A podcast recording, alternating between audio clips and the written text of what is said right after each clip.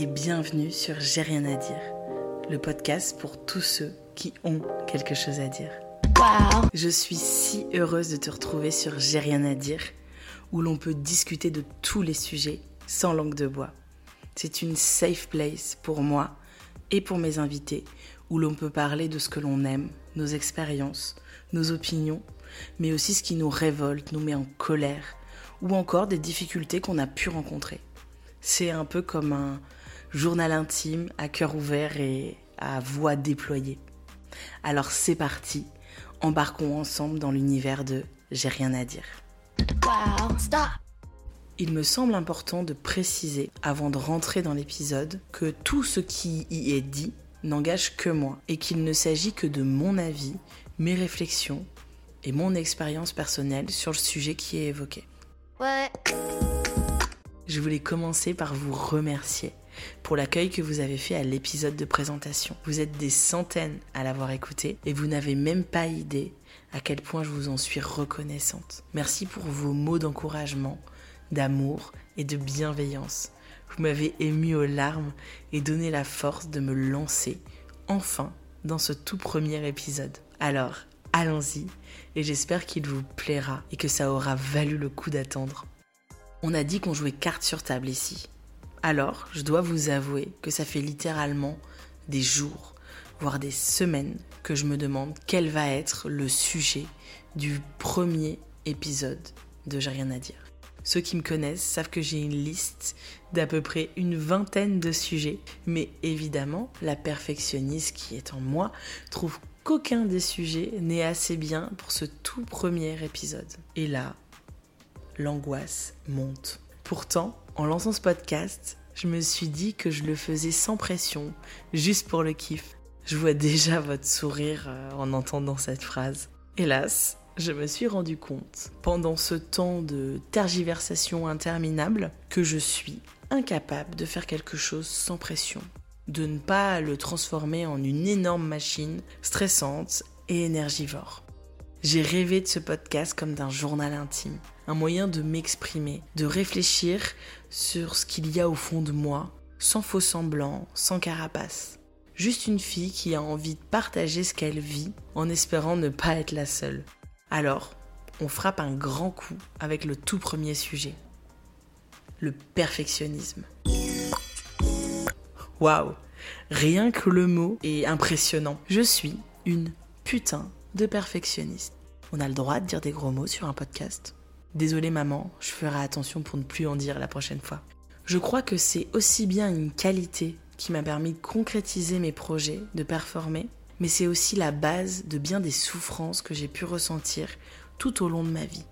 Et puisqu'il faut commencer quelque part, je me suis dit que j'allais chercher la définition du perfectionnisme sur Google. Et là, je me dis que j'ai ouvert la boîte de Pandore des centaines de résultats et de thématiques comme 5 preuves que vous êtes perfectionniste. Perfectionnisme, défaut ou qualité Et mon préféré, test psychologique, suis-je perfectionniste? J'avoue que j'ai eu très très envie de faire le test, mais je me suis retenue. Croix de bois, croix de fer, si je mens, je vais en enfer. Robert, le dico en ligne, définit le perfectionnisme comme une personne qui cherche la perfection dans ce qu'elle fait, qui fignole à l'excès son travail. Déjà Robert, tu peux nous dire ce que c'est la perfection? Parce que je ne suis pas sûre que tout le monde ait la même notion de la perfection. Comme sur plein de sujets, je crois que c'est totalement subjectif. Du coup, pour quelqu'un comme moi, qui a priori, ok, on avait dit pas de langue de bois, du coup, pour quelqu'un comme moi qui recherche la perfection, comment je peux y arriver si, pour toutes les personnes que je peux croiser, la définition est différente C'est comme aller dans la rue avec une photo d'arc-en-ciel et demander de quelle couleur il est, et que la règle, c'est de ne dire qu'une seule couleur. Ça semble impossible. J'ai trouvé un autre article titré Le perfectionnisme quand le mieux devient l'ennemi du bien, avec une définition dithyrambique du perfectionnisme. Je cite, La personne perfectionniste s'impose des standards d'excellence extrêmement difficiles à atteindre, voire impossibles. Elle ne sait pas doser ses efforts, se surinvestissant parfois dans des activités de moindre importance au détriment de certaines plus prioritaires. Ce surinvestissant. On garde ça pour plus tard, on va en reparler. Pourtant, aujourd'hui, j'ai l'impression que la perfection, elle est partout. Sur les réseaux sociaux, à la télé, dans les magazines. Que ce soit des intérieurs parfaitement rangés à la déco, super stylés avec rien qui dépasse, ou des enfants ultra sages et super mignons, toujours propres. Même sur les photos ou derrière l'écran, ils ont l'air de sentir super bon. Et évidemment, des corps musclés, parfaits, sans aucune imperfection, minces et élancés, bronzés, pas de boutons, pas de cernes, pas de, pas de racines, enfin, et j'en passe. Des super jobs importants, avec des responsabilités, mais tout en étant une mère, une femme, un père ou un mari. Et moi, derrière mon écran, je me dis, j'ai loupé ma vie, parce que la mienne, elle est loin, mais très loin d'être parfaite. J'ai un taf qui prend toute la place. Un appartement pas du tout Instagrammable, avec une déco approximative. Merci chérie pour la chouette qui est toujours à côté de la télé. Et pas encore d'enfant. Et selon certaines blagues, pas tout à fait drôles, un peu trop souvent en vacances. Pétard, je ne suis donc pas parfaite. Mais tout en moi me pousse à vouloir l'être. Devenir une version de moi en mieux, plus mince, plus intelligente, plus cultivée, mieux organisée, plus sympa, moins grande gueule. Une liste non exhaustive de ce que si j'avais une baguette magique, je changerais. Mais pour qui? Pour faire plaisir à qui? Et est-ce que cela me rendrait plus heureuse? Est-ce que ça changerait quelque chose à ma vie? Depuis très longtemps, j'ai une checklist mentale de la fille parfaite que j'aurais dû ou que je me sens obligée d'être. Obligée par mon éducation peut-être. Et loin de moi l'idée d'accabler mes parents que j'aime infiniment et qui je sais ont fait de leur mieux, mais qui involontairement m'ont peut-être transmis ce besoin de coller à une image de fille parfaite. Ouais. Plus jeune, il fallait bien travailler à l'école pour avoir un bon travail. Check pour moi. En bonne Jeune fille bien docile, j'ai toujours beaucoup travaillé pour avoir de bons résultats et essayer d'être la première pour rendre fiers mes parents, mais aussi pour alimenter ce besoin de perfection et surtout de performance. La performance a toujours été centrale, être la première, la meilleure. Si tu fais un truc, tu le fais pour être la première, sinon ça sert à rien. On sent le poids rien que dans les mots. L'important c'est de participer, mais celui qui a dit ça, il n'a jamais rien gagné de sa vie. Déjà, très jeune, j'avais un fort besoin de performance pour m'affirmer, pour exister et aussi pour masquer un profond dégoût de moi-même et un réel manque d'estime pour moi. Ouais. Ensuite, il fallait trouver le bon travail que les études dûment faites auraient dû me permettre d'avoir. Le CDI, le Graal. Déjà là, l'histoire se complique, puisque je n'ai jamais eu de CDI, que j'ai monté ma propre boîte, embauché des salariés, pris des super bureaux, lancé une activité de vêtements, lancé un podcast. Ok, ce n'est pas un CDI, mais je peux cocher la case? Si je suis honnête avec moi-même, je suis très fière du chemin parcouru professionnellement, mais je suis incapable de penser que j'ai réussi. Oui, je mets des guillemets, on en reparlera plus tard. Je pense que ça vient du fait que le schéma implicite imposé par cette checklist imaginaire, je devais avoir un CDI, un bon poste, où j'aurais bien gagné ma vie, un truc qui en jette. Quand je l'aurais dit, les gens se seraient dit waouh, ça a l'air d'être quelqu'un d'important. Quand je le dis, je me trouve ridicule parce que finalement, je voulais un CDI pour cocher une case d'une liste imaginaire et encore pire pour impressionner en société.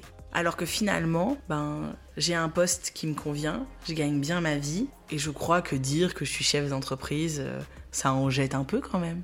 Et pourtant, je me disais qu'avoir un CDI, eh ben c'était bien plus impressionnant. Mais finalement, je voulais impressionner qui dans le fond? Rendre fiers mes parents Qu'ils le sont parce que j'ai créé ma propre boîte et que je suis une femme indépendante qui suit ses propres envies et ses rêves? Ma boîte, c'est une vraie fierté. J'ai travaillé dur pour en arriver où j'en suis et je suis fière d'avoir construit mon propre job, celui qui me convient et qui me plaît, et que ça soit aussi le job de cinq autres personnes. Et pourtant, cette petite voix dans ma tête me dit c'est pas assez, c'est pas grand chose, tu pourrais faire mieux. Oui, euh, la voix dans ma tête, euh, elle a une voix de pain bêche. Mais finalement, cette voix, c'est celle qui va venir saper toutes les réussites. Et est-ce que parfois, bah, je pourrais pas lui faire fermer un petit peu son clapet? Ouais. Ensuite, venons-en au couple. Il faut trouver quelqu'un de bien, quelqu'un de capable de supporter ton sale caractère, qui a un bon métier, envie d'avoir des enfants, qui te respecte. Et puis, il ne faudrait pas avoir trop de critères, sinon tu pourrais passer pour une emmerdeuse. Ou pire, une fille qui se croit au-dessus des autres. On est quand même dans une société aujourd'hui où on a le choix sur tout. Aller dans le supermarché, rien qu'au rayon moutarde. Il y a 40 références, 40 choix de moutarde. Alors que si j'ai des critères pour choisir la personne avec laquelle je vais passer le reste de ma vie, et eh ben là, je suis pas quelqu'un de bien. Et ensuite, ils vécurent heureux et eurent beaucoup d'enfants comme Cendrillon. Non mais la blague, la blague, il y a deux trois trucs qu'on nous a pas expliqués en cours de route, je crois. Personnellement, cet item du couple n'est pas le plus douloureux pour moi. Je suis en couple depuis 10 ans avec une personne incroyable que j'aime et qui m'aime et par chance supporte mon sale caractère. Loin de moi l'idée d'idéaliser quoi que ce soit. On a eu notre lot de difficultés qu'il a fallu gérer et régler et j'ai appris par la force des choses. Et ça, personne le dit dans la checklist.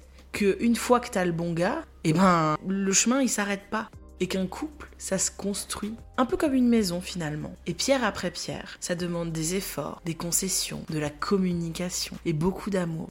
Je vais m'arrêter là sur le coup, ça fera l'objet d'un podcast à part entière, parce que je pense que c'est un sujet très vaste et il y a plein de choses à dire. Et dans la suite logique de la checklist mentale de la vie parfaite pour une fille parfaite, il faut devenir propriétaire, se marier, faire des enfants et être heureux, dans l'ordre ou dans le désordre, même si le mariage avant les enfants, c'est mieux dans certaines religions.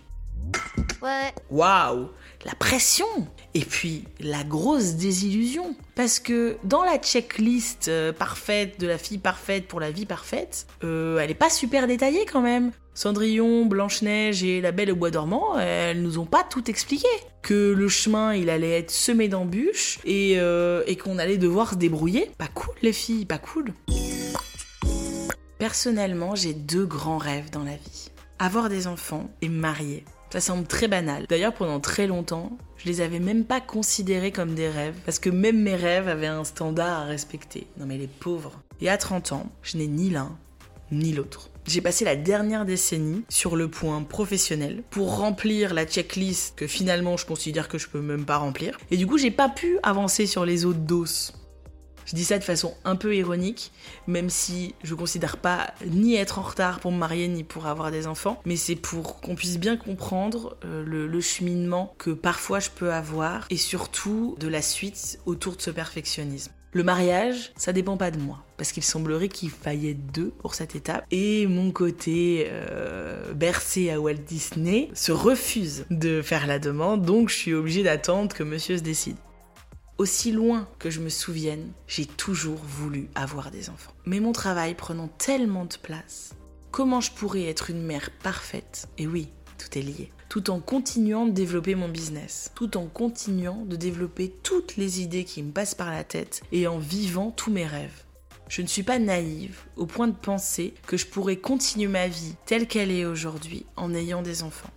Et parfois, je me dis que plutôt que prendre le risque de me planter, ben, je pourrais renoncer. Voilà jusqu'où pourrait me pousser mon perfectionnisme. À renoncer à un rêve, en l'occurrence celui d'avoir des enfants, plutôt que de risquer de ne pas être une mère parfaite.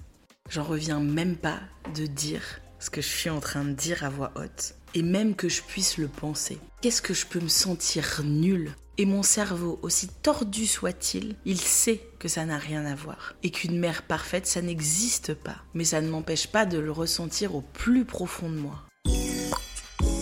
Après, je vais pas cracher dans la soupe. Je pense que ce trait de ma personnalité, si on peut appeler ça comme ça, c'est ce qui fait que j'arrive à performer dans mon taf, par exemple. Cette envie de toujours faire mieux, toujours faire plus, a beaucoup plu à mes clients. Ça m'a permis de me créer de l'expérience, de gagner en crédibilité et aussi en confiance. Par contre, le pendant dangereux, si je peux le dire comme ça, c'est que j'ai pendant très longtemps été incapable de dire non ou d'imposer mes propres limites ou conditions. Par exemple, un client qui me tombait dessus avec une urgence et un délai complètement infaisable, bah je disais oui, et moi, je me mettais dans le jus à bosser la nuit pour tenir son délai. Ça, ça a été ma conception du business et du service client. Et aujourd'hui, je peux pas dire que c'est ça qui fait que ça a fonctionné, mais je pense qu'il y a clairement un lien entre mon engagement et mon dévouement et la réussite de ma société. On en revient à la réussite et les guillemets que je mets toujours à réussite.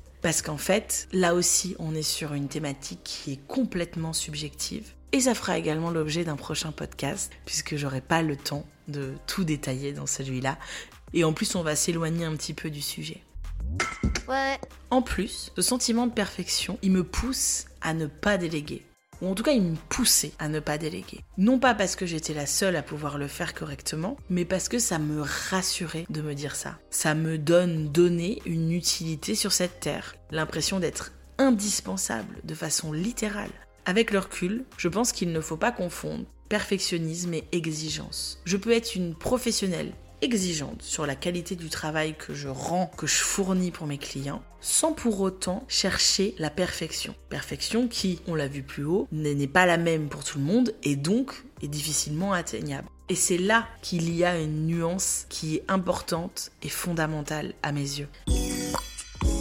Parce que finalement, la perfection à outrance, cela peut amener à pinailler sur des détails pour ne pas avancer sur la suite. Un peu comme l'évoquait la définition au début du podcast. Un moyen de procrastiner par peur de passer à l'action sur une autre tâche. Un genre de syndrome d'évitement. Pendant que je suis en train de chercher la petite bête sur le dossier A, je ne passe pas au dossier suivant, le dossier B par exemple. Par contre, je pense aussi que le perfectionnisme me permet de combler un manque de confiance en moi que j'ai pu avoir dans certains domaines et que je peux encore avoir parfois, aussi bien pro que perso. Il y a une certaine dualité en moi. Je peux être très confiante et assurée et aussi complètement apeurée et démunie face à une situation. Ouais. Pendant que je suis en train de tout mettre en œuvre pour avoir l'air d'être la plus parfaite possible, et finalement, peu importe la situation, je masque un profond manque de confiance en moi et d'assurance. Ce qui me pousse à en donner toujours plus pour assurer ma crédibilité. Je masquerai mon syndrome de l'imposteur, même si je trouve que ce mot est galvaudé et utilisé à tout va, mais que j'ai ressenti en étant chef d'entreprise à 25 ans, en me surinvestissant, en en faisant toujours plus. Et en fait, tout ça est lié à un profond besoin d'être aimé de tous, avoir l'air parfaite pour que l'on m'aime, et donc, pas toujours donner, donner toujours plus, et puis tout donner aux autres, et ne jamais rien me donner à moi. Ouais. Une cliente que j'adore et avec laquelle j'ai beaucoup discuté un jour m'a dit il faudrait arrêter de se répandre. Ce mot est si fort et cuisant de vérité. À vouloir être une fille parfaite aux yeux de la terre entière, je finissais par me répandre, par dégouliner partout jusqu'à me faire avoir parce que si je ne me respectais pas moi-même, comment les autres en face pouvaient me respecter?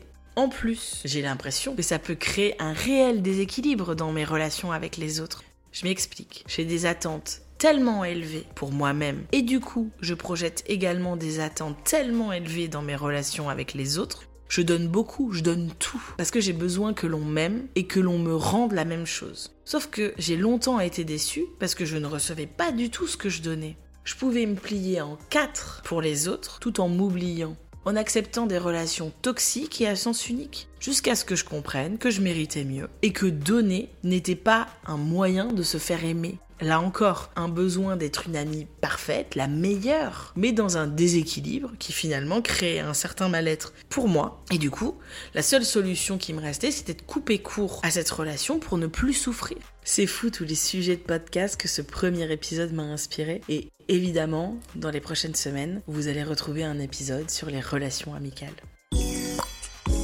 Finalement, est-ce que le perfectionnisme, ce n'est pas faire illusion? Ce n'est pas me cacher derrière un masque pour ne pas être moi-même? Alors je me démène pour avoir cette image de fille parfaite, de super copine, d'entrepreneur qui mène tout de front. Ne pas accepter qui je suis réellement parce que je me sens pas assez bien, pas à la hauteur? Et du coup, je finis par devenir une éternelle insatisfaite. Ouais. Quoi que je fasse, je trouve que ce n'est pas suffisant que j'aurais pu faire mieux, que les autres font mieux ou auraient mieux fait. Comme ça au moins, on y met une petite comparaison au passage et vraiment, on est bien plus objectif. Et évidemment, en écrivant cet épisode. Je me dis qu'il est vraiment nul et que j'ai pas franchement de solution à apporter. Et que j'ai vraiment pas inventé la poudre ou le fil à couper le beurre ou bon ok j'arrête. À ce stade, tu te demandes peut-être, mais pourquoi tu l'as fait du coup? Eh ben, je me pose aussi la question. Pourquoi je suis en train de livrer ce que j'ai au fond de moi? Pour faire le meilleur podcast possible? Vous avez pu comprendre plus haut ce que j'en pense. Pour prolonger ma thérapie? Peut-être. À l'instar d'un journal intime, je me libère de ce poids qui parfois peut être vraiment lourd à porter. Ou ben, je valide ce que j'ai compris au cours de toutes les années où je me suis posé des questions, interrogé sur qui je suis, quelle est ma valeur et surtout par quoi elle passe cette valeur. Qu'est-ce qui fait de moi cet être unique et exceptionnel qu'on est tous? Un peu ma carte d'identité de, de personne. Alors oui, je le fais pour aider tous ceux qui, comme moi, se sentent oppressés par ce besoin irrépressible de perfection. Je sais que je suis pas la seule. Et que peut-être en écoutant ça, toi qui te sens comme moi, tu vas essayer de mettre un petit peu d'indulgence dans ce que tu fais. Et comme le dirait Lena Situation, c'est pas parfait, mais c'est fait avec le cœur.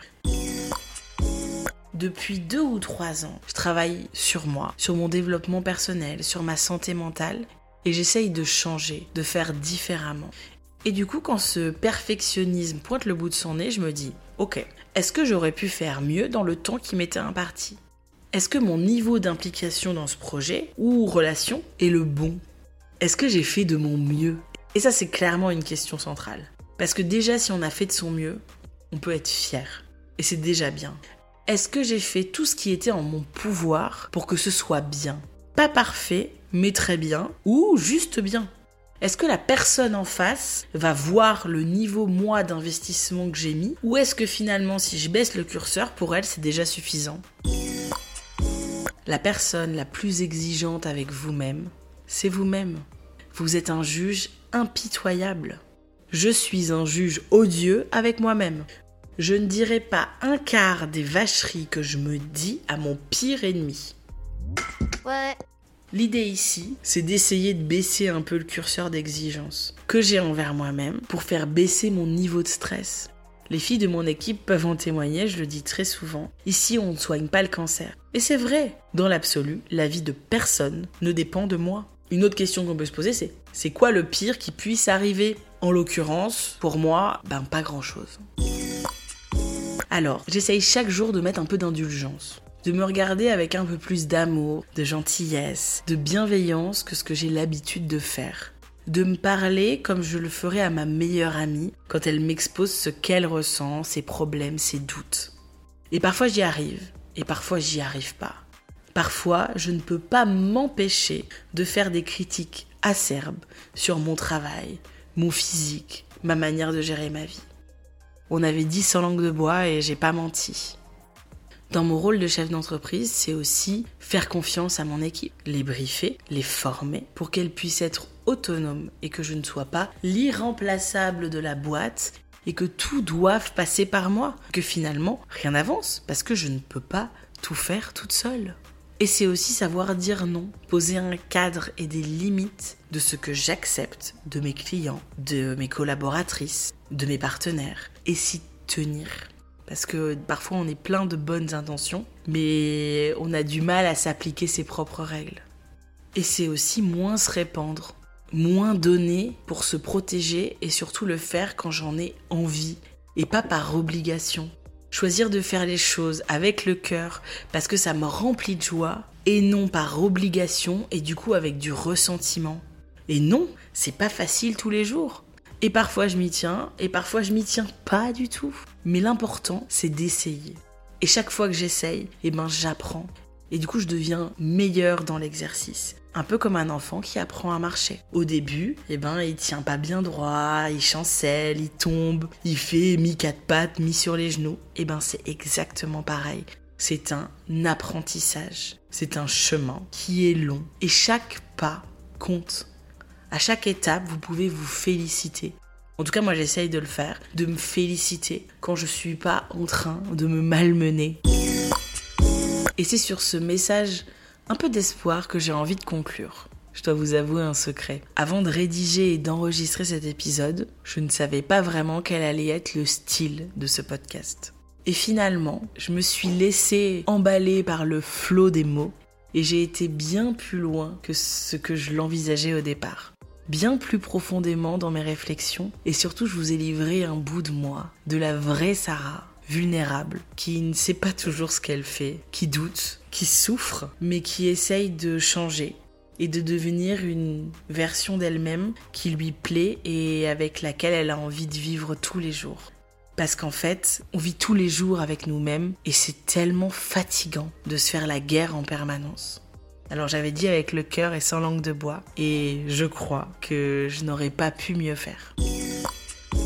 J'espère que ce tout premier épisode t'a plu, qu'il t'aura permis de voir certaines situations sous un autre angle, de te questionner et pourquoi pas de t'aider. Si tu as écouté jusqu'à maintenant, je t'en remercie. Si tu as envie de me donner ton avis sur ce sujet, n'hésite pas à commenter cet épisode ou à venir sur mon Instagram en commentaire ou en MP. Tous les links seront dans la description et je serai ravie d'avoir ton opinion et de pouvoir échanger avec toi. Si tu as aimé cet épisode et que tu as envie de me donner de la force, abonne-toi et laisse-moi 5 étoiles. Ce n'est pas grand-chose pour toi, mais pour moi ça veut dire beaucoup. Alors je vais fermer mon journal jusqu'au prochain épisode. Je rends l'antenne à très bientôt sur J'ai rien à dire. Bye.